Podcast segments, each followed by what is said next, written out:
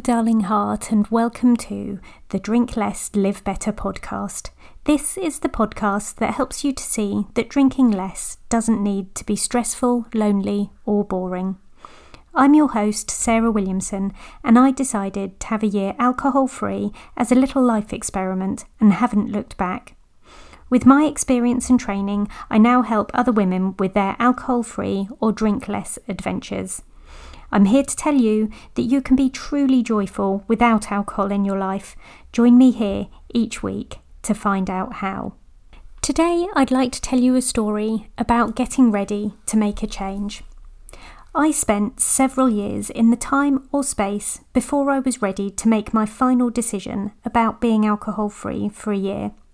I was in a place where I was back and forth, not quite ready to commit to the change. There's an area between spaces, transient places, compartments, corridors, chrysalises, where you move from one place to another, where the journey from A to B is made possible. We cannot click our fingers and become different immediately. We need the opportunity to think, to learn, to grow, and to develop.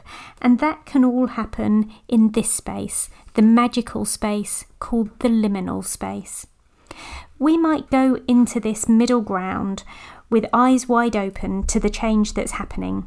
You may know nothing of it until you are out the other side, or indeed you may never know you were in it at all. Any or all of these options are viable and lovely to think of.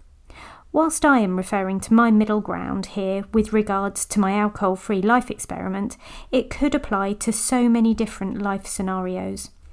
Changing careers, having children, choosing partners, deciding where to live, the in limbo, on the threshold feeling that comes with knowing you're stepping forward into something new.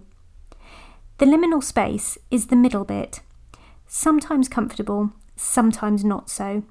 The place of transition, of neither here nor there, of uncomfortableness, questioning, not readiness, but Looking back, it's where the magic happened for me.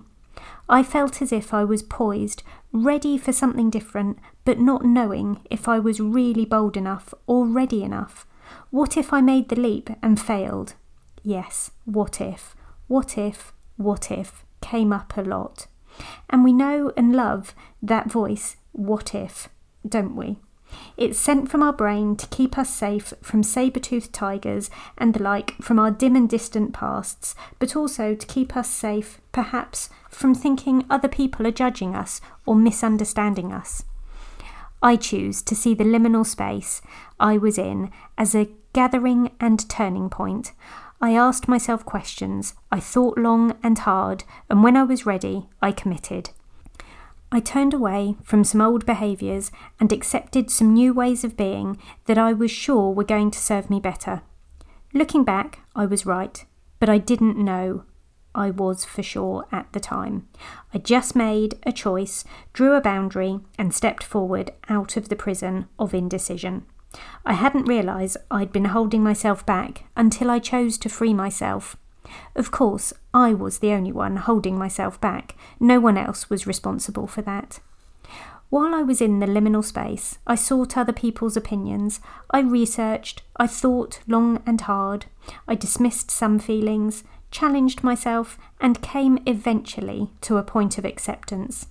It was a time of growth that was at times horribly unpleasant. I saw some thoughts as truths when they weren't. I told myself stories that were founded on shaky ground, and I asked myself endless questions to find out the reality of my situation, both past and present. I'm grateful now that I recognised the liminal space I was in, and I recognised it while I was in it too, although I wouldn't have called it that back at that time. What did I call it? I called it the place of stuckness. It was the messy middle. I called it this because I thought I was stuck. I felt I was stuck. I behaved as if I was stuck. Poor me. I wasn't stuck. I was in between who I was then and who I am now.